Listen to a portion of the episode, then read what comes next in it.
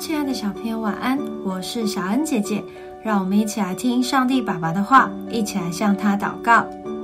约翰福音十五章一到四节：我是真葡萄树，我父是栽培的人。凡属我不结果子的枝子，他就剪去；凡结果子的，他就修理干净，使枝子结果子更多。现在你们因我讲给你们的道已经干净了。你们要藏在我里面，我也藏在你们里面。我们要上学，就必须到学校里面；要买东西，就要到商店里面。那我们要如何藏在神的里面呢？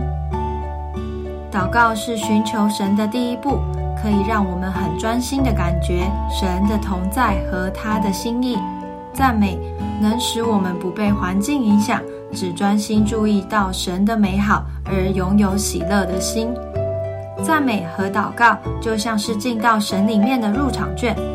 烦闷的心情能转为喜乐，负面的思想能转为感谢的言语。因为我们的神是垂听祷告的神，他也喜爱我们的赞美，所以让我们养成祷告与赞美的好习惯，我们的生命就可以时常在主里面哦。我们一起来祷告，亲爱的耶稣，我要和你在一起，不只是住在一起，还是要住在你的里面。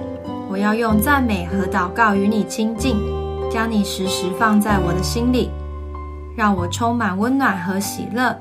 奉主耶稣基督的名祷告，阿门。